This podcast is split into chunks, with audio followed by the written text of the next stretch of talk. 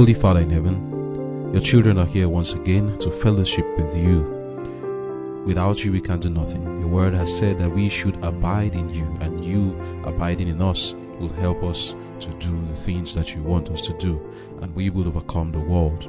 We present ourselves to you now. Consecrate us to your service, Lord. Fill us because we hunger and thirst for righteousness. Lord, give us the water of life and the bread of life. I pray, Lord, that you will grant to us the gift of your Spirit that the words we will hear will not fall on deaf ears, but rather it shall bring about a transformation of character and of life, that it will revive our souls, O Lord. Put your words in my mouth, Lord, and consecrate me to your service, that the words spoken shall be a blessing to your children. Thank you, Lord, for hearing and answering our prayers. In Jesus' name I've prayed. Amen.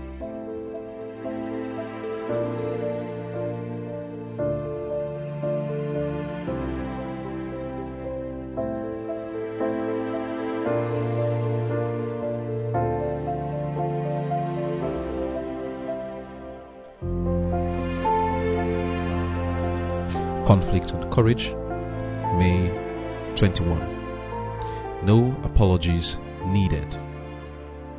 And he said unto them, The Lord is witness against you, and his anointed is witness this day, that you have not found aught in my hand. 1 Samuel chapter 12 verse 5. The dissatisfied longing for worldly power and display is as difficult to cure now as in the days of Samuel. Christians seek to build as worldlings build, to dress as worldlings dress, to imitate the customs and practices of those who worship only the God of this world. The instructions of God's word, the counsels and reproofs of his servants, and even warnings sent directly from his throne seem powerless to subdue this unworthy ambition. When the heart is estranged from God, almost any pretext is sufficient to justify a disregard of his authority. The most useful men are seldom appreciated. Those who have labored most actively and unselfishly for their fellow man and who have been instrumental in achieving the greatest results are often repaid with ingratitude and neglect. When such men find themselves set aside, their counsels slighted and despised, they may feel that they are suffering great injustice. But let them learn from the example of Samuel not to justify or vindicate themselves, unless the Spirit of God unmistakably prompts to such a course. The honor accorded him who is concluding his work is of far more worth than the applause and congratulations which those receive who are just entering upon their duties and who have yet to be tested. How many, retiring from a position of responsibility as a judge, can say in regard to their purity, Which of you convinceth me of sin? Who can prove that I have turned aside from my righteousness to accept bribes? I have never stained my record as a man who does judgment and justice who today can say what Samuel said when he was taking leave of the people of Israel because they were determined to have a king. Brave, noble judge. But it is a sorrowful thing that a man of the strictest integrity should have to humble himself to make his own defense. Amen. The title of our devotion for today is No Apologies Needed. Samuel was met by the children of Israel with the request that they wanted a king like other nations. We looked at that yesterday. They wanted to be like everyone else. They were tired of being different. They wanted to be like the heathen around them. You can imagine that. And in doing this, it was a great sin. They didn't understand why because their eyes were darkened by conformity to the world in little things.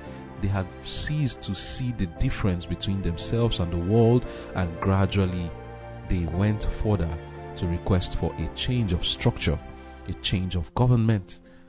Little by little in their private lives, they had been conforming to the world until they requested for a conformity as a church in general. Such a sad situation. What would the Lord do? How will he respond to this request? First Samuel chapter 8, reading from verse 7 to 9 says, And the Lord said unto Samuel, Hearken unto the voice of the people in all that they say unto thee. For they have not rejected thee, but they have rejected me, that I should not reign over them.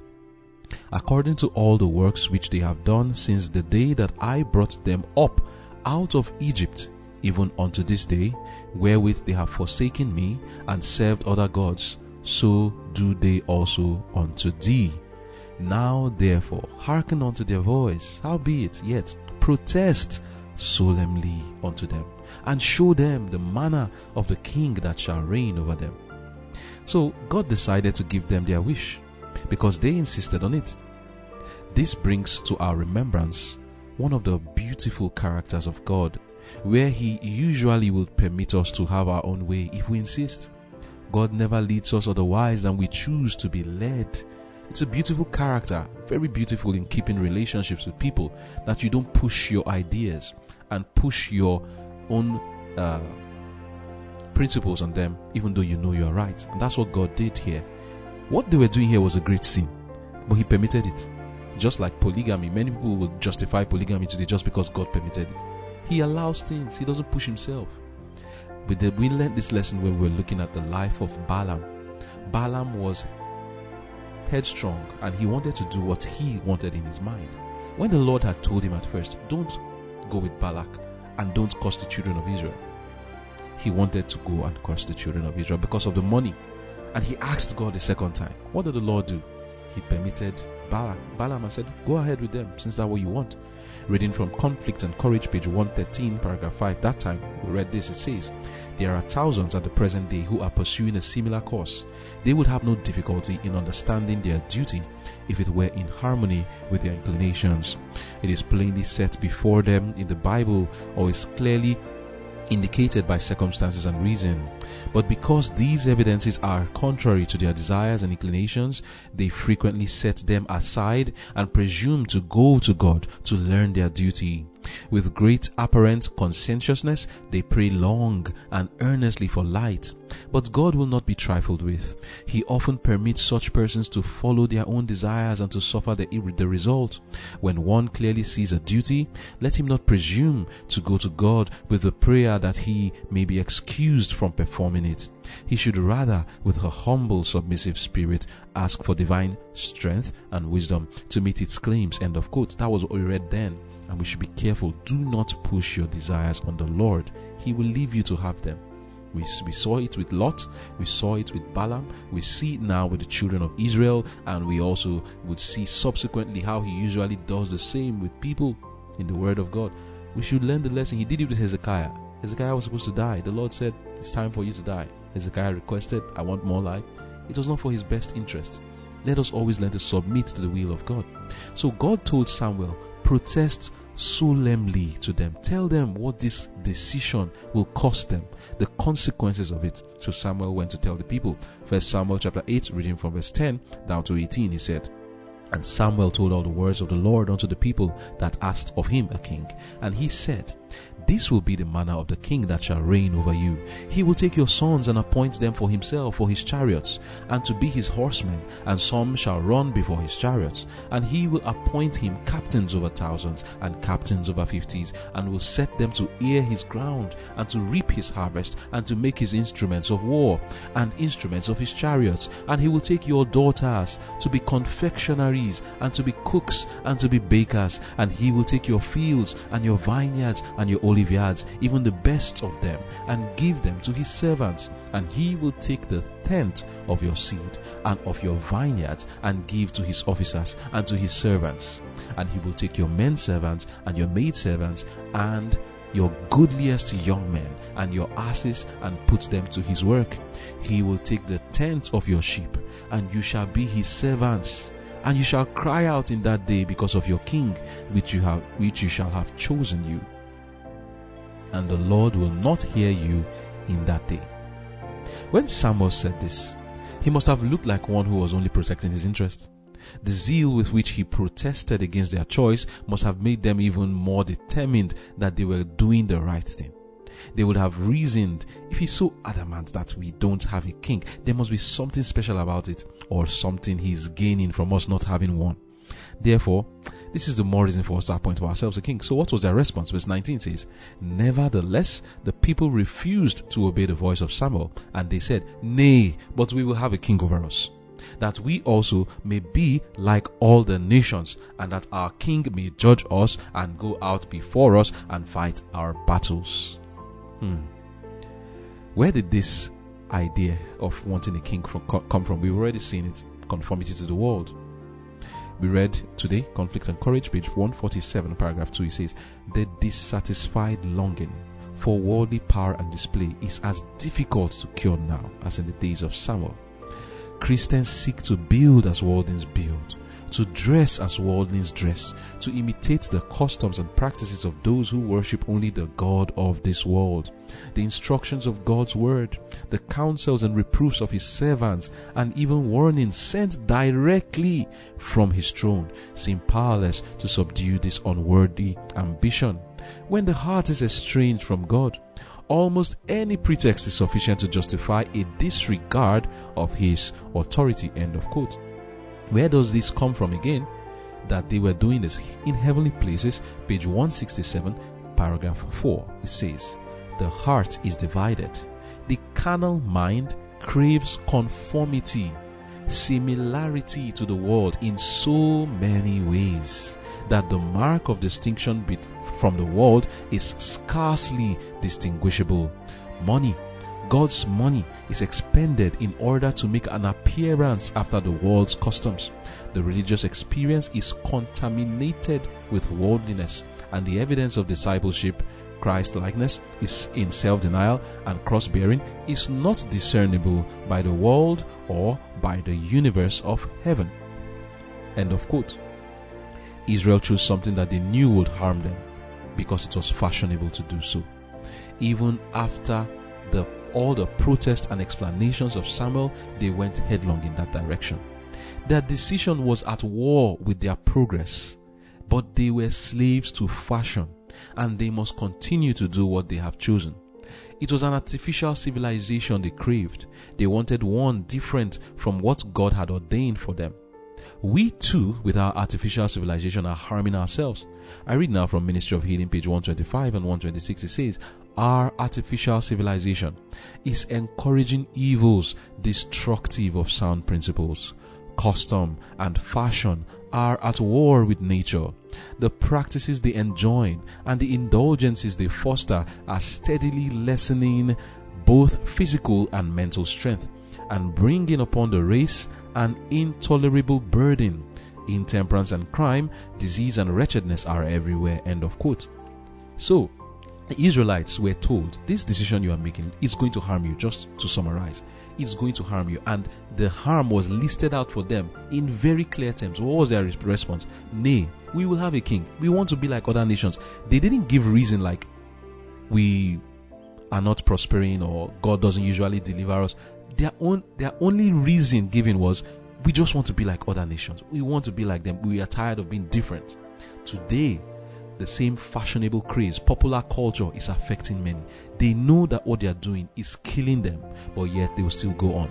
They wear dresses that will tighten the body so that blood cannot flow properly, and yet they continue to do it. They will even do the one that they will tighten the stomach. Many ladies they tighten their stomach with the fashions of the world the blood is not flowing properly, the womb is put out of shape, stomach out of shape, all the organs move out of shape because of the corsets that plenty wear. And then will they continue? They will still continue to do it. We also see it in the food that people eat. It is in vogue and fashionable to go and take the ice cream and to go to the restaurant and eat the food that is there. They hear the message that junk food is not good. They hear the message that's taking that um, fat that is saturated from the flesh foods, they hear it that it is not good, but it is fashionable to do so. So they go there, they snap themselves in those restaurants, they snap themselves taking those foods so that they can show people I'm just like the world, so that I'll be like other nations. I am like them because they are slaves to fashion. Like I said earlier, even in the dress, the same thing. They don't want to be different. When it comes to the church services, they feel intimidated by the world. Look at how fashionable the church, the churches are. The, the, the ones that are that have copied the world and look at how fashionable the concepts of the world are when they go to the worldly concerts. They've gone individually first and then they bring it into the church. They want to bring the same decorations, they want to bring the same practices that make the world fashionable. They want to bring that into the church. Conformity to the world that is harming the people, yet they still do it. You see the cosmetics that people wear, they've heard people have heard that these cosmetics are giving diseases the pores blocked by the powders and the asbestos and the powders is, is, is harming the body. Yet they won't stop. They are slaves to fashion. Artificial civilization that is destroying sound principles is being practiced. But yet, like the Israelites, the people go headlong into it, even though you give so many lectures explaining why the food is not good, the animal based diet, why the dresses that expose the body is not harm is not good for the health and is harmful to the health, they will still do it. Why? Fashion. They are slaves to fashion. But the Lord, the Lord is calling us to separate. Come out from among them is His word to us. Reading from manuscript releases. Reading from Mind, Character and Personality, Volume 2, page 560, paragraph 3, we are told as God made known his will to the Hebrew captives, to those who were most separate from the customs and practices of a world lying in wickedness, so will the Lord communicate light from heaven to all who will appreciate a thus saith the Lord. To them he will express his mind. Those who are least bound up with worldly ideas are the most separate from display and vanity and pride and love of promotion, who stand forth as his peculiar people, zealous of good works. To these he will reveal the meaning of his word. Why as professing Christians are we so mixed and mingled with the world till we lose sight of eternity, till we lose sight of Jesus Christ, until we lose sight of the Father? Why, I ask you, are there so many families destitute of the Spirit of God? Why are there so many families that have so little of the life and love and likeness of Jesus Christ? It is because they do not know God. If they knew God, and if they would behold him by faith in Jesus Christ, who came to our world to die for man, they would see such matchless charms in the Son, that they by beholding would become changed to the same image. Now, you see the wrong of conforming to the world. End of quote. Once more, this is a call to us to separate ourselves from the world so that we can be one with God. Because in conformity to the world, we harm ourselves verily like Israel also were harming themselves by requesting for a king, which was actually just a further step in conforming to worldly principles. Now, that's a lesson that we can get from here. But looking at the way Samuel responded and the way God responded is another lesson we should learn. We read before that the Lord told Samuel that what they are doing to you is what they did to me since they came out of Egypt. So Samuel to be com- needed to be comforted, knowing that he was in good company. God was telling him, "You are just they are just being treated the way I was treated," and it's a privilege really because Samuel was to know that the only way you'll be treated this way is if you are like me. Samuel was so like God that they treated Samuel the way God was treated.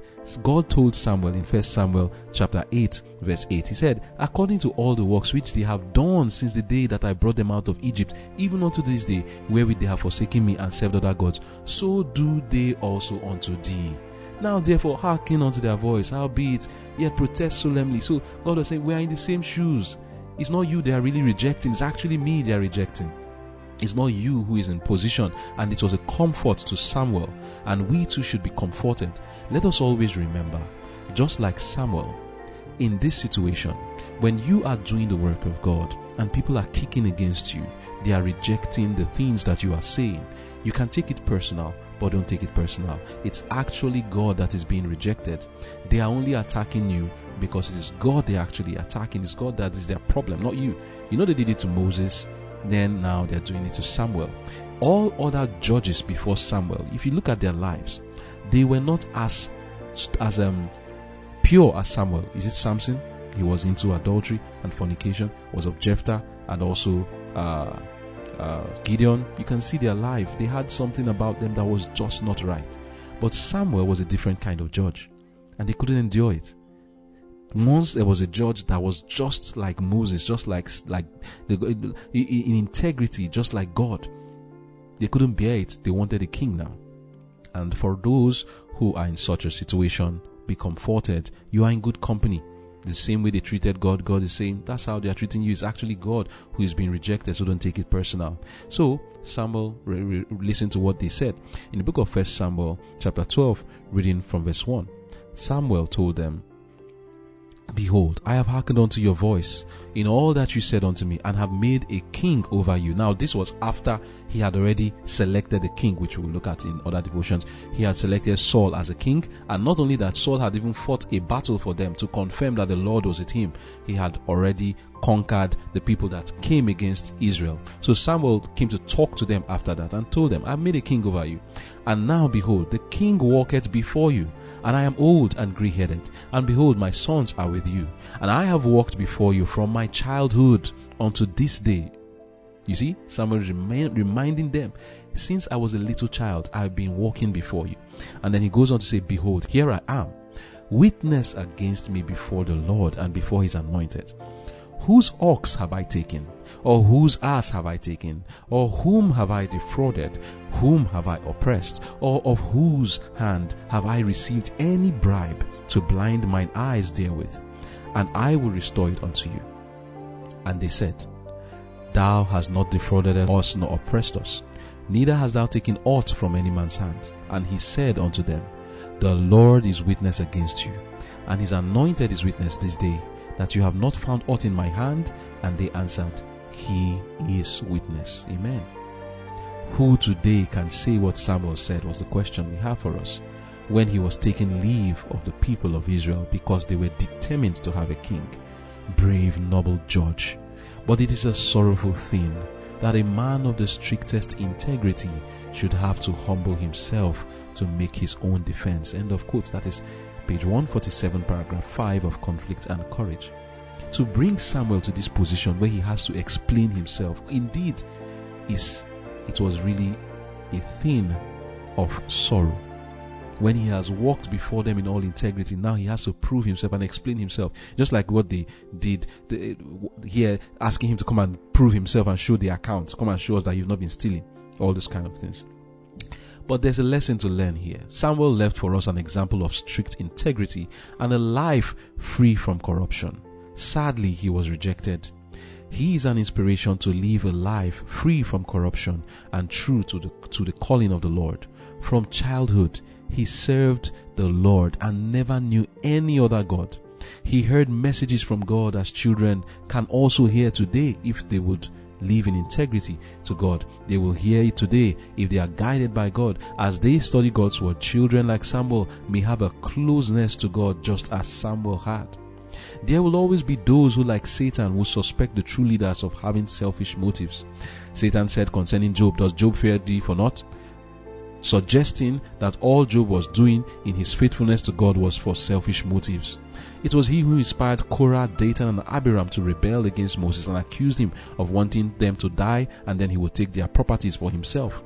But they would rather have a king over them who will exact them and oppress them and take their daughters and their sons and take the tenth of all they had.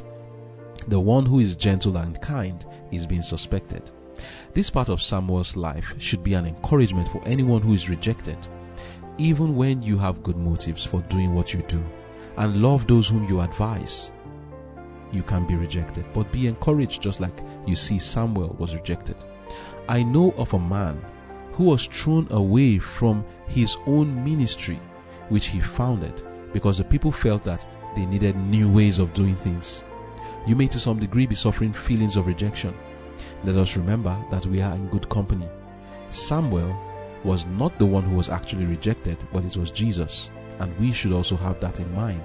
As Jesus said in the book of Luke 6, verse 22, Blessed are ye when men shall hate you, and when they shall separate you from their company, and shall reproach you, and cast out your name as evil for the Son of Man's sake. Samuel was not violently cast away. They did not openly say they hate him, but he was politely rejected and separated from their company, though it was not him but God who was rejected. But the major lesson we should learn from Samuel's life is where he asks that question Which of you convinced me of sin? Samuel was saying, Which of you convinced me of appropriating money for the people to myself? Which of you can accuse me of using public funds and property for personal purposes?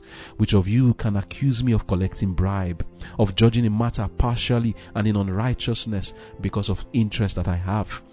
Which of you can accuse me of teaching false doctrines? Can any of you say that you have seen me in fornication and adultery? That's what Samuel was asking. Can any of you accuse me of involving myself, like Samson was, in adultery, fornication? Samuel's record was squeaky clean. He had a history, his browser's history, clean. You check it and you will not see anything there that you can indict him with. Which of you can say that you saw me sleeping with church members like Hophni and Phinehas? Which of you can say that you saw me going to the worship of other gods and bowing the knee to Baal and Ashtoreth by watching those movies and going to the sports and joining the people there in revelry, eating and drinking with the drunken? None of them could accuse him of this. How was Samuel able to live such a righteous life? It was by faith. The Bible says in the book of Hebrews 11, verse 32 and 33, And what shall I more say?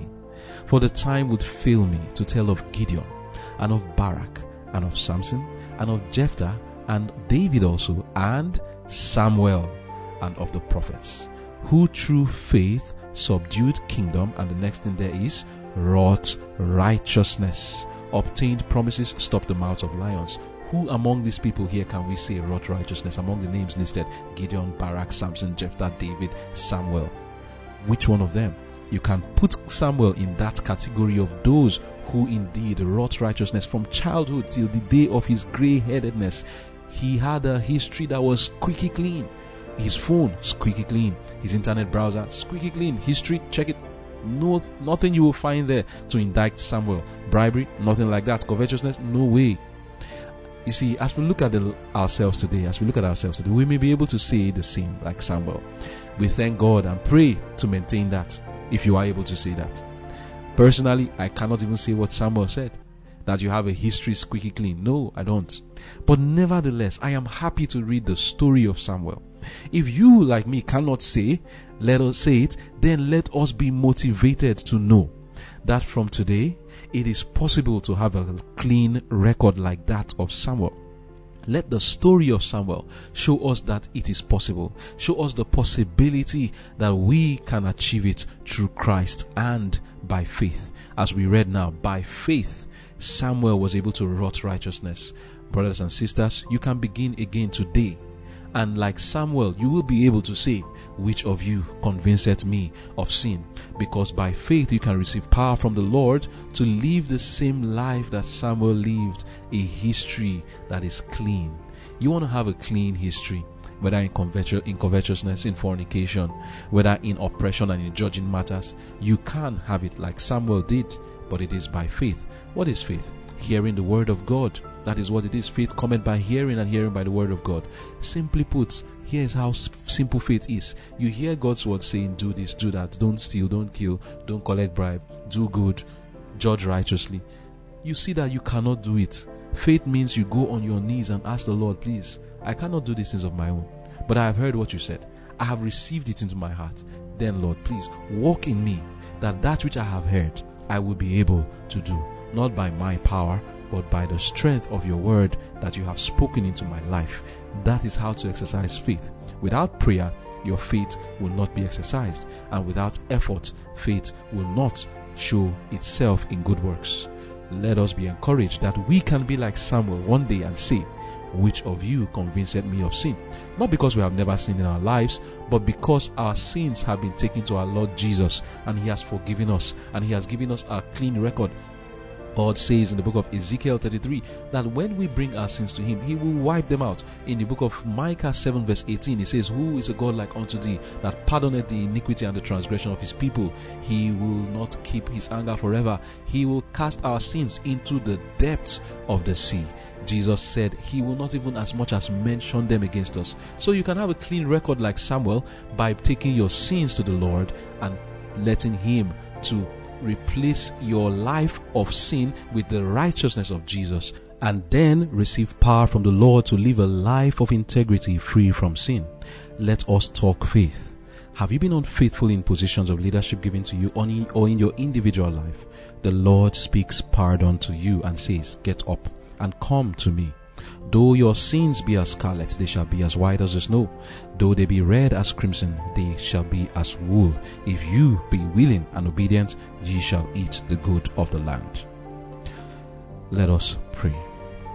Dear Father in heaven, glory be unto your name for the words you have spoken to us today. We ask, Lord, that all, all that we have heard now shall be spirit and life to us. Help us, Lord, when rejected, help us not to take it personal but to always realize that it is we are just in good company, that it is you who is actually rejected. And I pray, Lord, you help us too. Now we should not reject your ways. Have we done that? Have we asked for ourselves a king? Forgive us, Lord, and help us, Lord, to trace our steps back and reform our lives. We pray, Lord, that you will help us to have a record like that of Samuel, that we can say someday, which of you convinced me of sin? That we have nothing in our lives that anyone can point to and say, that this is the evil I found in your life. It is possible, and we are encouraged that it is possible. Therefore, do it for us, O Lord. In Jesus' name I've prayed. Amen.